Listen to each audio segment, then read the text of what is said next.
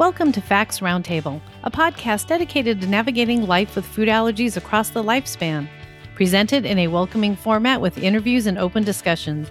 Each episode will explore a specific topic, leaving you with the facts to know or use. Information presented via this podcast is educational and not intended to provide individual medical advice. Please consult with your personal board certified allergist or healthcare providers for advice specific to your situation.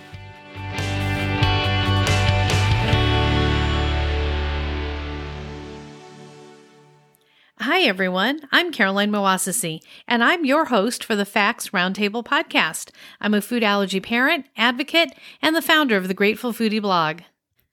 In today's episode, we're exploring how to embrace change during turbulent times with certified professional coach and consultant Karen Palmer. Karen, welcome to the podcast. I have been waiting for this day to interview you. I am so happy to have you on the show. I am very pleased to be here. Thank you so much for having me. Well, you are very welcome. So, recently, our community's gotten to know you a little bit as the moderator from the For Your Health webinar series produced by Food Equality Initiative. But there's still many of us who aren't quite familiar with you, and you have a fascinating and deep background. So, can you share with our listeners all about this interesting life you have lived and are living? I'm not so sure about fascinating, but it's definitely eclectic. Um, you know, in terms of obviously coming to the food allergy world, I'm a food allergy mom. So, you know, the same way that many of us come, we come with personal experience. But as far as my professional background is concerned, I actually started out as a journalist. So, for over 20 years, I worked for CBS, CNN, MSNBC, um, you know, as producer, you know, writer, assistant assignment editor, you know, Jill of all trades, if you will. Love that work, but, you know, got to a point 20 plus years in where, you know, eventually all of us end up having to face layoffs at one point or another. And when that happened for me, I continued to freelance, but I also realized with a very young kid at that point, my daughter was two, that I needed to start thinking about what life beyond that would look like. And so I did a variety of things. You know, I worked in the nonprofit field, uh, training other people to deal with media. So uh, all kinds of wonderful nonprofits like uh, the New York Women's Foundation, Human Rights Watch, know, helping them kind of refine their message across different kinds of platforms. I worked for the World Science Festival and the Tribeca Film Festival when they were young, working on events. And then through a very interesting sort of uh, chain of events, during that period where I was doing a lot of different things and trying to figure out what do I want to be like the next big step in life, a friend who I had worked on a board, a school board with, uh, approached me and said, I have a proposal for a charter school. I'd like you to read it, and I wonder whether or not you'd be willing to be part of my, you know, community advance team, if you will. And at that time, I had gone through a really sort of bruising kindergarten search for my daughter, you know, both on the academic and the food allergy front, and, you know, came up feeling very short in the public arena and said, you know, I would love to to be helpful. And my neighborhood in Brooklyn is a very large, very diverse, but very under resourced neighborhood. And so her proposal addressed a lot of the things that I found really lacking and really tapped into something very deep in terms of a love for environmental science and then uh, an ability to tap the resources we had in our neighborhood everything from the Brooklyn Museum to the Botanic Garden you know, the kinds of things that many people take for granted as being here, but in many cases aren't necessarily accessible to kids from families that are under resourced because of cost or time. So, all of that to say that I ended up, you know, working with them. They received a charter, and I said, Great, I'm going to go back to my life and do my thing. And she said, Well, hold up a minute. and I said, What do you want now? And she said, I'd like you to apply for a job. And I said, But I'm not an educator. My parents were educators, but I'm a TV producer. And she said, Well, it's the same skill set, it's just a different audience. And I thought about the fact that I was looking for a way to make a turn, make a change in my life.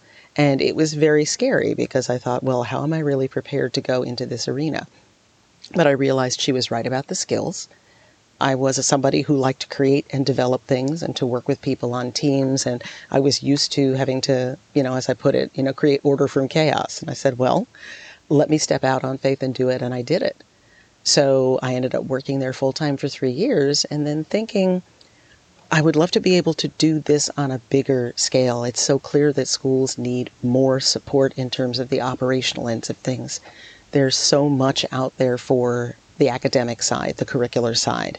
Very little for the people who actually have to make the trains run on time, make sure the, the school food is set up properly, making sure transportation is there, taking care of the just tons of compliance.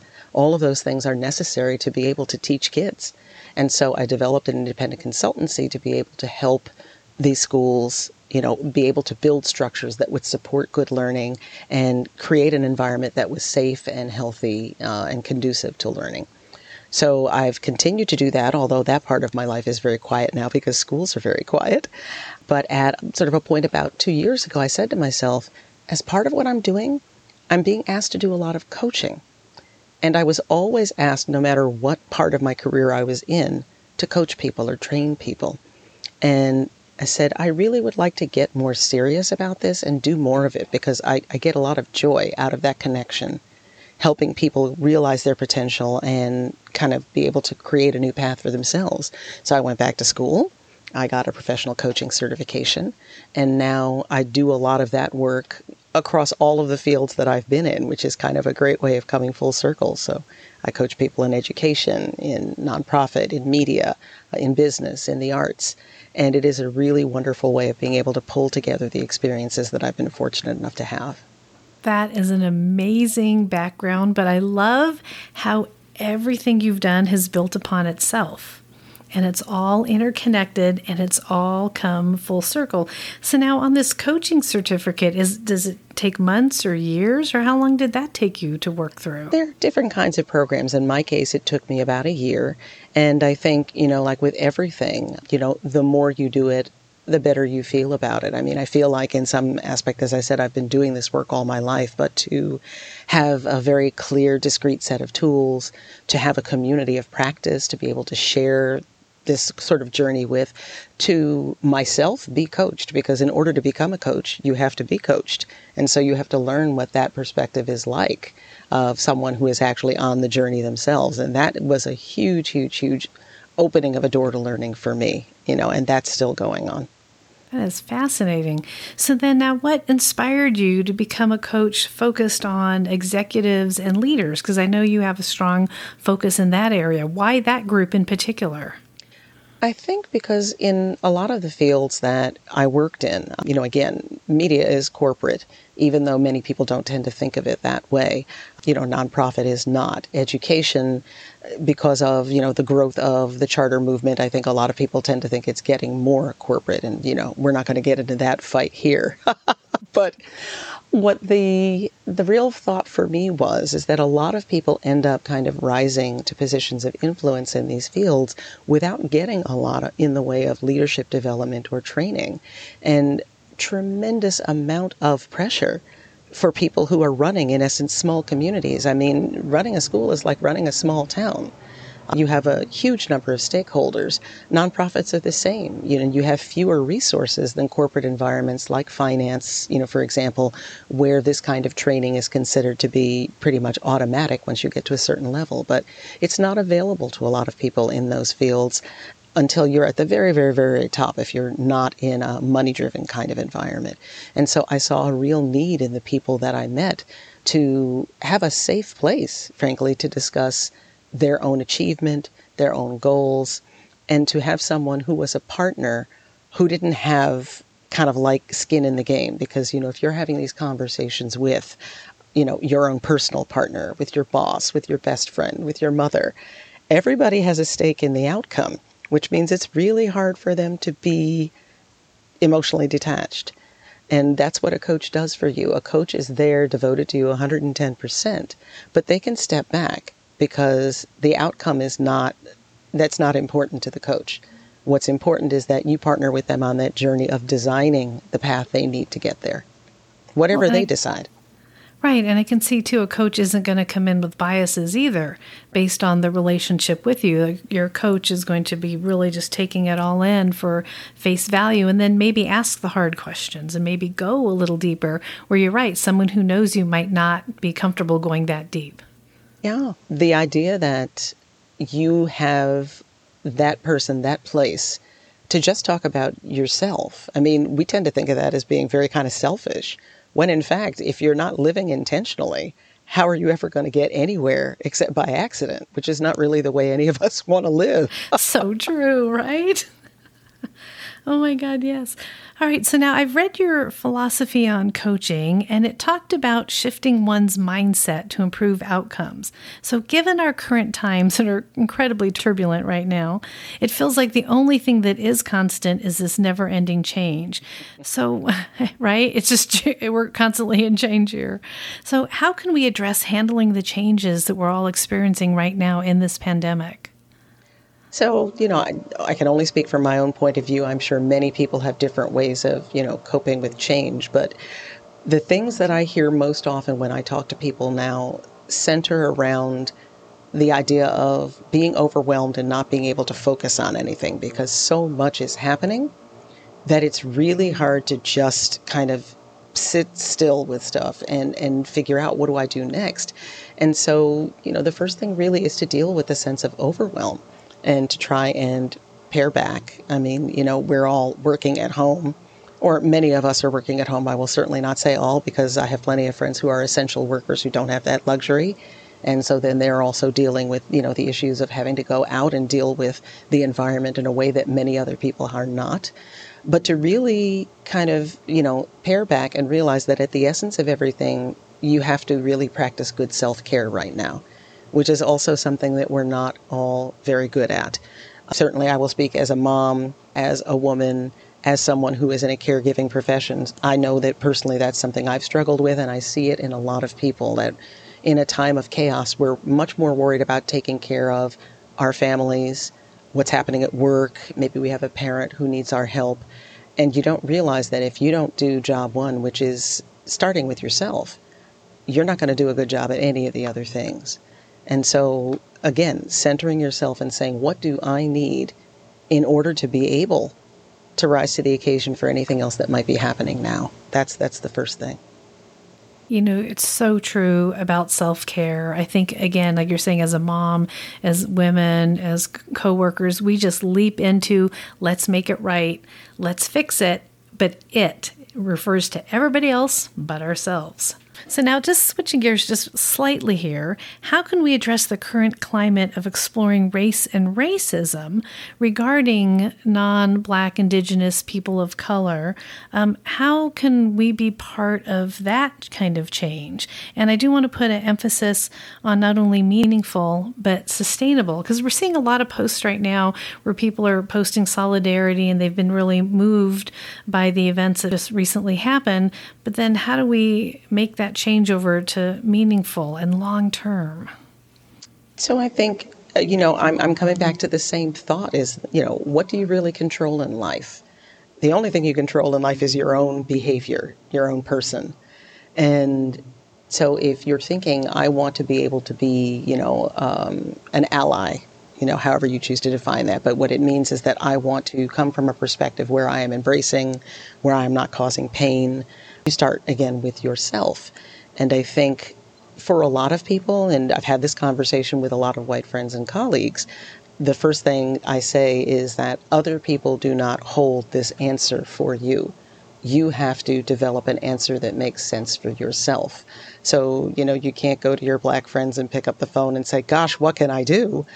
Because they can't answer for you on top of which you're then asking them to perform emotional labor that you know frankly isn't their their job to perform. That the work is internal. So you can ask yourself questions you know about yourself and your environment. You can you know say you know who's part of my circle? Why are they part of my circle? If my circles aren't as diverse as i want them to be thinking about this now how has that come about? What kinds of things can i do to bring the change that I would like to see into my own life. And as you start with your own life, those actions radiate outward. Those are conversations you can have with friends. You know, white allies can talk amongst themselves to talk about being that change that they want to see. But it, it starts with the person, it starts with the internal, it starts with how you see everything else. Absolutely wise words of wisdom. I fully understand and support that and actually am participating in it. And so I don't know if you're aware, but as part of being a FACT team member, we're exploring race through the guidance of Erin Matthews, whose business and program is called Living in Empathy. And so through her and her work partner, Nima Novak, we're actually meeting every single week. And it's this deep interpersonal exchange. And we've only had one week, and it's been phenomenal. I mean, just the, the conversations and the text messages going back and forth between FACT's teams and people sharing information and materials and, and thoughts, but it's all just right here in our soul and our hearts, you know, starting here. So I completely understand what you're saying and I'm, am feeling it. And I really appreciate you sharing this with our listeners. Well, I'd, I'd heard that this was happening. I'm excited for you all because, again, coming from a coaching perspective, there is nothing more powerful than making discoveries about yourself that allow you to grow. Because, you know, I think of, you know, one of my favorite principles from the program I was trained in is, uh, you know, it says, we either grow or die. And that sounds very melodramatic, right? yeah, you got two options. you know, I mean, but it's true. Everything that involves us reaching any kind of higher level of achievement, any higher, higher level of personal energy, involves pushing out of our comfort zone. And so having these conversations, which are difficult, uh, which are sometimes painful, this is what allows us to get to whatever kind of stretch goal we're, we're looking for. And so whether that's in, you know, your job, in your family, in your personal relationships, whether or not it's about your relationship to your community and thinking about what role do I play as a white person who wants to have a more inclusive community and is willing to do the work to build one. You know, this is all about going to that place where you have to dig a little deeper. Yeah, well, it's a very amazing and special place, and we're looking so forward to going through these sessions and to our next sessions, and I'm sure you'll hear more about it from us. But, you know, based on that talking about change, what type of mindset do you think is needed to embrace change and to find that peace and change? Because, you know, we talk about it, but it's a little scary. So, any tips on how we can get there? Well, I'm taking you right back to we either grow or die. I know? like this. Uh, but but it's a growth mindset acknowledges that there is difficulty along the way, but that difficulty is part of creating the person that you're meant to be. I mean, uh, one of the things that I think is really difficult in our society, not just in this moment, but in general, is that we really avoid conversations about failure and what failure, whatever you define that as, means. And, you know, if you look at, you know, I think people in the tech industry first started talking about that as a business thing you actually have to have things not work. You have to make mistakes in order to, develop something and, and, get better at it. Science is all about that. Like we design an experiment and we do it, and you know, okay, this didn't work. What did we learn from that? So, failure is an integral part of success at anything. We do things, we see what works and what doesn't, we take that knowledge and we move on. So, a growth mindset means we have to be willing to experience all parts of the spectrum that chasing perfection is doomed because A, it doesn't exist, and you know, B, you don't learn anything from doing everything the same way all the time. You can't move, you can't grow.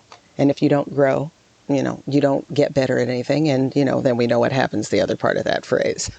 yeah, it doesn't end very well. Wonderful.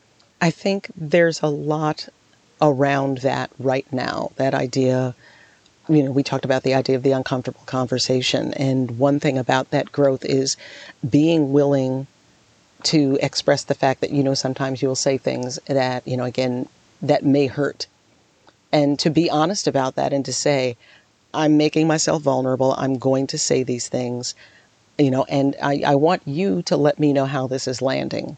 I'm willing to take that and to, to react and to respond and to think about how I do it next time. Because if people are afraid to talk about stuff because they're afraid about how it's going to be received, we're never going to have conversations at all about things that matter. So understand that you will at some point piss someone off uh, from either direction, whatever direction you're talking about. But that if you are willing to say, I'm not going to assume that this is personal in that way, but that this is part of my growth process, you're going to get a lot farther with it. And, you know, we all know the difference between somebody coming at you for you and somebody volunteering something where they say, you know, I'm making myself vulnerable. At least we can we can work towards knowing it. Thank you for that insight. Very, very powerful words. Thank you. So, you recently joined FACT's newly developed Diversity, Equity, and Inclusion Board. So, I want to thank you for joining this new advisory board. But also, I'd like to know what do you hope to see from this board and what does it mean to you? Well, number one, I was absolutely thrilled to be invited to join. Um, you know, I mean, to be part of an organization that is really dedicated towards improving the quality of life for people in the food allergy community in the way that FACT is and has demonstrated, you know, it's it's I take it as a very big responsibility. Um, you know, when we learned, you know, almost my goodness, you know, my daughter's about to turn 18, so you know, close to 20 years that we've been part of all of this, and I remember how alone we felt at the beginning. You know, there just wasn't the same kind of public discussion about food allergy certainly within the black community, there was not a lot of, you know, uh, organized, you know, kind of way to get involved in things.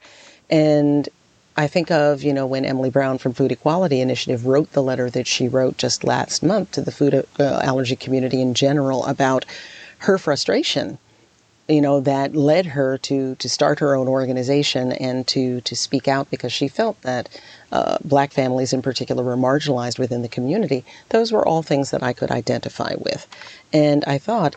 If you are unhappy with the way that things have been going, it is also your responsibility to figure out a way to contribute to that conversation. And so, you know, FACT is giving me a platform to be able to share some thoughts that I think will be very important to the community, uh, and also to be able to grow the conversation in a way that's good for everyone that's part of the food allergy community. Well, again, thank you for bringing your expertise and your time and your energy to that advisory board. You know, the goal for FACT is to, again, like you mentioned, start within and let's learn and grow from there.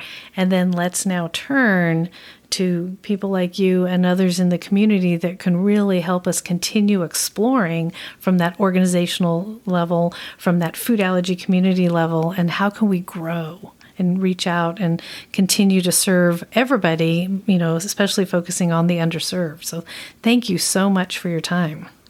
I appreciate it. Thank you. I have really enjoyed it. Oh, good. And um, lastly, before we sign off, is there anything you would like to say to listeners, or do you feel that they need to hear this from you today?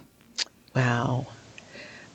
I think if there's anything, you know, sort of against this backdrop of all of the very, you know, intense, you know, emotionally kind of involving things that we've been experiencing over the last couple of months, I would say more than anything that people, wherever they can, should take the opportunity to think about what community means to them.